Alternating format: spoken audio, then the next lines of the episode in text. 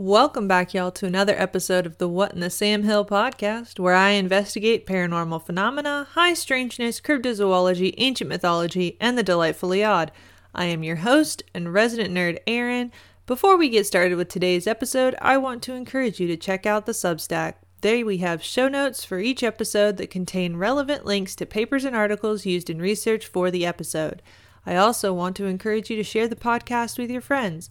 Let's build a community of weirdos together. This week, we are going to be talking about the Fox sisters. Margaretta and Catherine Fox, along with their much older sister, Anne Leah Fox Fish, known as Leah, are famous for being supposed mediums who channeled spirits beginning in 1848. They are sometimes credited as the founders of spiritualism, though this is a mischaracterization of their prominence. These girls were certainly not philosophers. The ideas which underpin the spiritualism movement began long before with Swedish mystic and polymath Emanuel Swedenborg, and then were continued around the same time as the Fox sisters by Andrew Jackson Davis.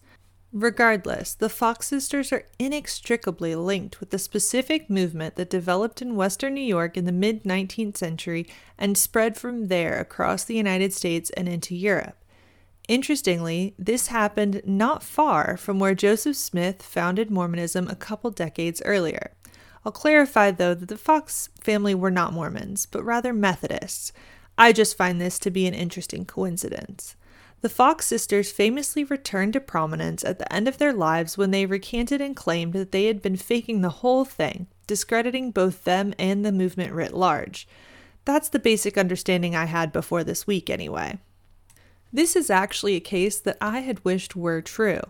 I was hoping that if I looked into it that I'd find that they'd been pressured into retracting their accounts. I was hoping it wouldn't be another week of me telling you that Santa isn't real. Instead, I found a bevy of things that made me wonder how anyone believed them to begin with. Also, I think at the very least, Maggie Fox might have been a trash human. Let's get into it. First things first, Anne Leah, Maggie, and Kate consistently lied about their age for their entire lives. Even to this day, spiritualist researchers do not know the exact ages of Maggie and Kate. When this whole thing began, they could have been anywhere from under 10 to almost 18, according to various government documents and inconsistent personal accounts. It's not necessarily the end of the world. Many women lie about their age, but it does show a character for mistruth that will continue throughout this saga. As much as possible, I do want to go in chronological order here though, because there is a lot going on and it's easy to get lost if we jump back and forth. You'll see that I mostly focus on Maggie Fox because I find her to be the most interesting, but I will include some bits and bobs of Kate and Leah as well. As we talk about the experiences of the Fox sisters, you'll hear me call them rappings. This is because all of the spirit communication reported by the Fox sisters were in the form of raps or knocks, much like a modern day ghost hunter would ask for from a spirit. When they wanted a question answered in more than yes or no, they would go through the alphabet letter by letter. The so called spirit would knock when the correct letter would be called out and in that manner they would get these slow and tedious answers to their questions. I imagine by the end of the process, some people probably would have forgotten what the questions were anyway. So, we don't have any true mediumship here with clairvoyant or clairaudient abilities. This is in stark contrast to the mediumship I have experienced performed in spiritualist churches today. So, I do want to specifically state that my very obvious low opinion of the Fox sisters is not a reflection of any spiritualist movement, any specific medium, any specific movement um, that is still in practice today. So, 1847, in December, Kate and Maggie Fox, along with their father John and mother Margaret, move into a house in Hydesville, New York, near Rochester, that has been previously reported to be haunted by past residents. Honestly, I think this is partly why these events took off. The surrounding neighbors were already predisposed to believe in a haunting. It's much like the movie Casper when Christina Ricci tells her classmates that she lives in Whipstaff Manor, and their faces drop in equal parts horror and curiosity. The neighbors probably couldn't help themselves but be interested. Also, if you didn't want a chair roller coaster that took you down into your secret underground laboratory after watching Casper, I don't trust you. 1848, March. The occasional sounds heard in the Fox house grow in frequency until it culminates on March 31st with youngest daughter Kate challenging the ghost to knock back to her. Thus, they allegedly learn that they can communicate with a spirit.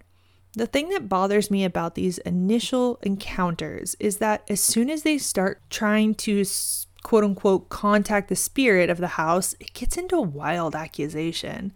The so called spirit says he was murdered five years before by a previous occupant of the home and that he had been buried in the cellar. In Arthur Conan Doyle's book on the history of spiritualism, he states that the name of the murdered man was Charles B. Rosma. However, the early newspaper accounts I found said that the spirit only gave his initials as CB and would not give his full name. Conveniently, the spirit was able to give the full name of the man who murdered him and supposedly the social pressure from the accusation was enough that the accused had to gather letters testifying to his innocence and high character. That's legitimately slander to make false accusations like that, and I do consider them false for a couple of reasons. First, like I said, the early reports say that the ghost was able to identify his supposed murderer, but not himself. That's very convenient for when it comes time to try to verify the accusations. And then on top of that, I was able to find no evidence that anyone dug up a body in the cellar at that time. Instead, it seems that it wasn't until 1904 that someone found a skeleton in the cellar, which I'm sorry, but that could have been from any time between 1848 and 1904. It doesn't prove that anything happened before 1848. To his credit, Arthur Conan Doyle, himself a spiritualist, works hard to prove that a crime was committed in that house when the spirit said it was. But it's a lot of circumstantial evidence and after the fact witness testimony. Later in 1848, Maggie and Kate both move out of the Hydesville cottage. Kate moves in with their brother David, and Maggie moves in with their sister Leah in Rochester. Rappings start at both residences, but are supposedly more violent and more interactive in Rochester with Maggie.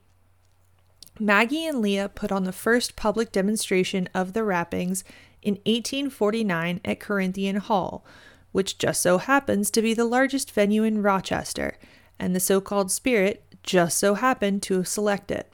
If only you could see my eyes roll back into my head here.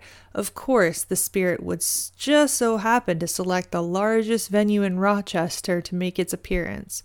And right here, we've got a year, only a year into these shenanigans, and we're starting to perform publicly.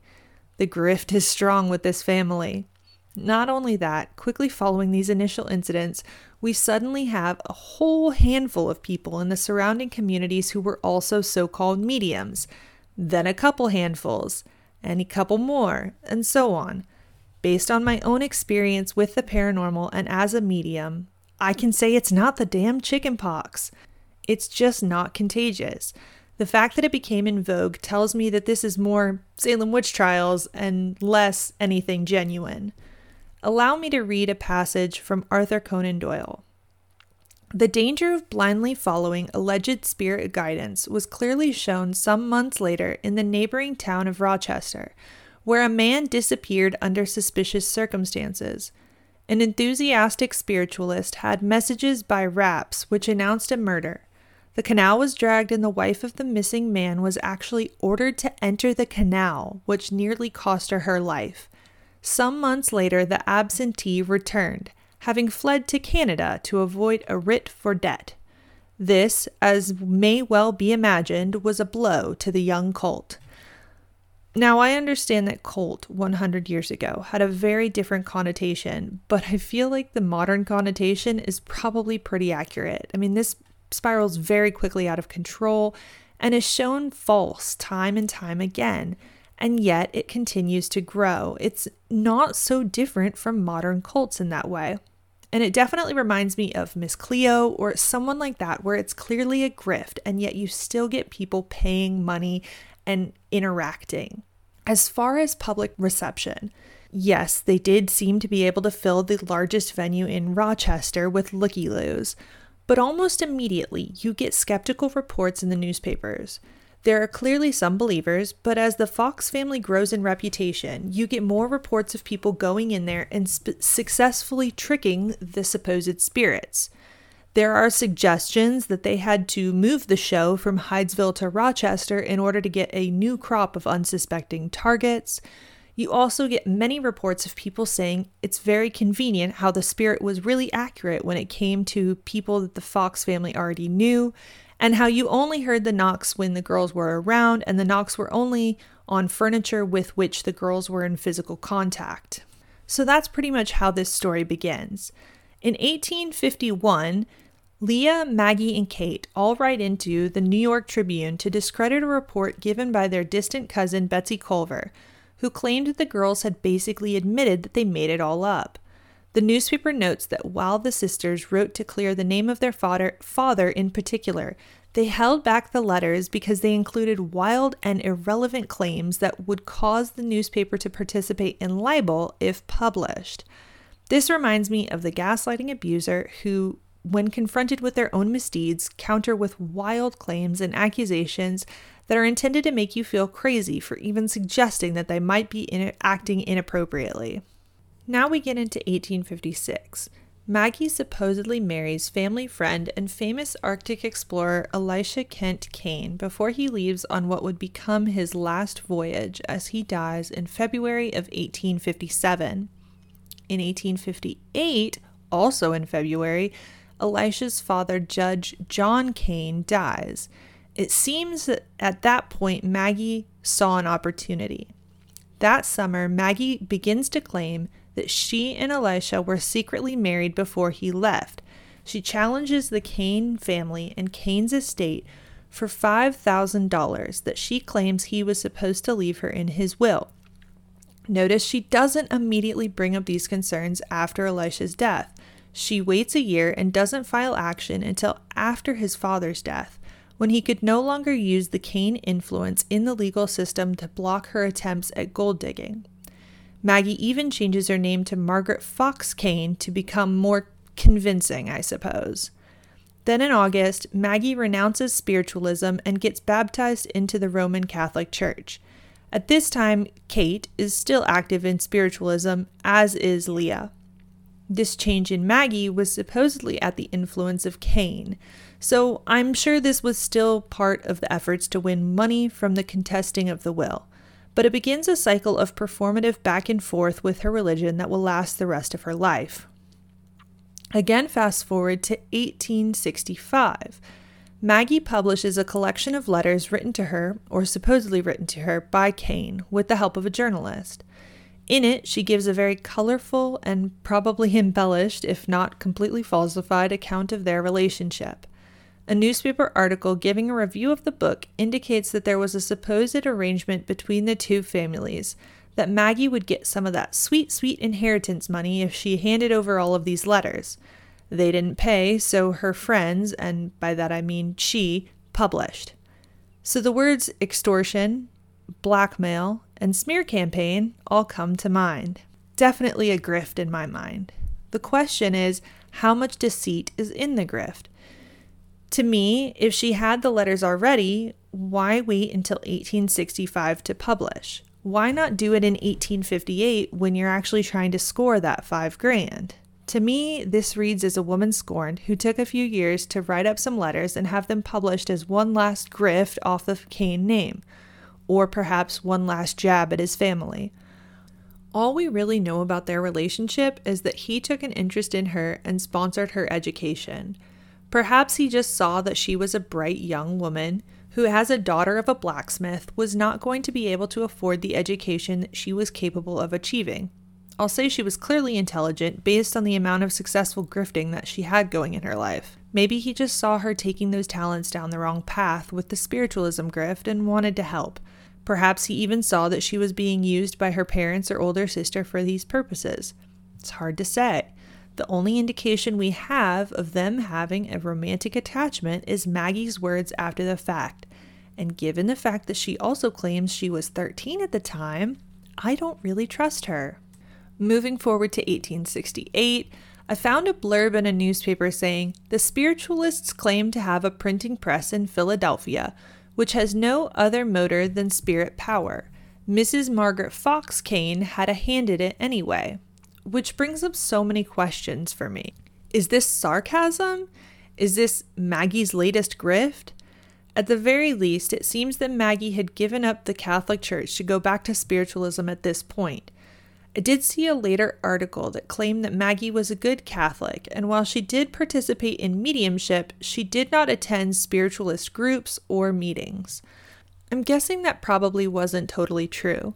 While I would imagine that Maggie was the type to grift alone rather than with true believers, she must have had at least some connection to other spiritualists to have a printing press with them.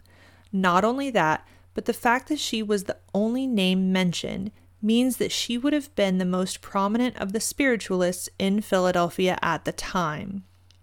1870, at this point, Maggie is definitely full fledged back into spiritualism.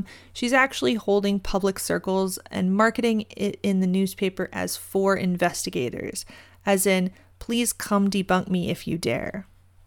1872, Kate marries English barrister and Member of Parliament Henry Dietrich Jencken. So the youngest daughter of a blacksmith was able to marry a member of the English Parliament? To me, that's only possible because of the grift. 1875, we have Maggie getting tied up in the estate hearings for Ever Eber B. Ward, the richest businessman in Michigan, specifically Detroit.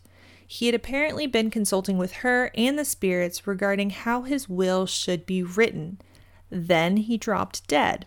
She, of course, had told him to leave all of the business assets to his pretty young wife that he had definitely been cheating on his first wife with, not his kids from his first marriage. It reminds me of what didn't happen in her own supposed marriage, but hey, I guess at least she didn't write herself into that will. 1881, Kate's husband dies and she moves back to New York with her sister, Word on the street is that she becomes a full fledged alcoholic at this point. 1885, Leah, under her thrice married name of Leah Underhill, publishes a book with their story. To call it revisionist history probably isn't strong enough. It definitely paints the family with rose colored glasses. 1886, Maggie writes to the Rochester Union in response to an article about them, suggesting that she and Kate have absolutely no recollection of the events in 1848, and I just don't believe that. Neither does anyone else, apparently, because in 1888 we have something completely different going on. 1888 is the culmination of all the conflict up to this point. Leah was still fully entrenched in the spiritualism groups, but Maggie and Kate were on the outs.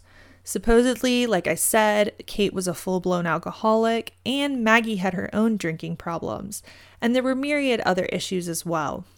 On October 21st, 1888, Maggie both issues a signed confession to the press and gives a public presentation at the New York Academy of Music with her sister Kate in attendance. In this confession, she demonstrates how she falsified the rappings by cracking the knuckles in her toes. No, seriously, everything about this is as childish as it sounds. In addition to the demonstration, Maggie completely throws Leah under the bus and says she was the mastermind grifter behind the whole affair. Maggie claims that she and Kate were just poor, innocent children who were taken for a ride. The press also, I'm sure of their own accord and not anything related to what Maggie had to say, makes sure to re highlight her esteemed marriage to Elisha Kane and how much his family did her wrong. If she thought that would remedy her situation, she was clearly wrong, because in 1889, Maggie Fox tries to retract her retraction. The damage at that point was pretty irreversible, though. I imagine everyone realized what a shit show that they had been caught up in for the last few decades. Leah dies in 1890, Maggie in 1892, and Kate in 1893.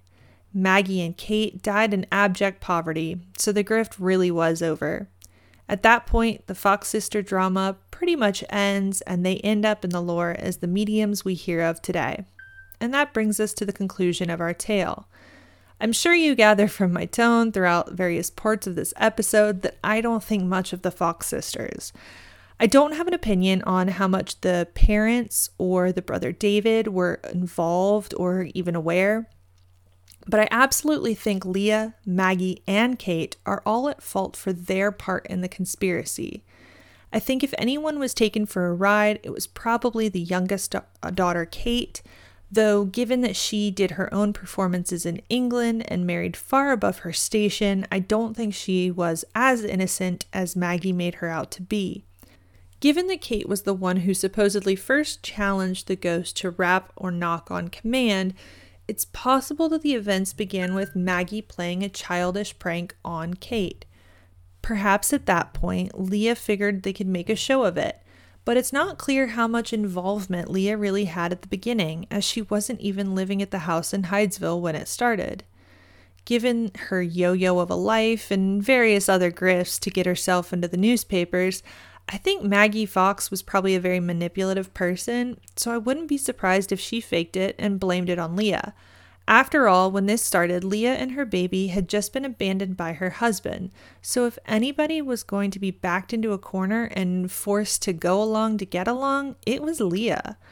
I wouldn't be surprised to find out that Leah was more of a true believer and Maggie threw her under the bus as one last act of revenge or maybe to take Leah and the movement down with the sinking ship that was her own reputation. It's hard to say. It seems like a multi decade saga of she said, she said. There are many accounts of the Fox sisters out there that completely ignore the claims of fraud and just take it on face value, which I find really hard to stomach given how many versions of events there are from the mouths of the Fox sisters themselves. All in all, I don't think the Fox sisters were all that talented. I don't think they're all that important. And I think they were probably garbage humans profiting off the gullibility of others. That's going to wrap it up for this week's episode. If you have any personal experiences or thoughts you want to share, please leave a comment on the Substack post. I would love to hear your thoughts on the matter and continue the conversation. Until next time, in the immortal words of Euripides, question everything, learn something, answer nothing. I'll see you next week with an episode on Alaska's Bermuda Triangle.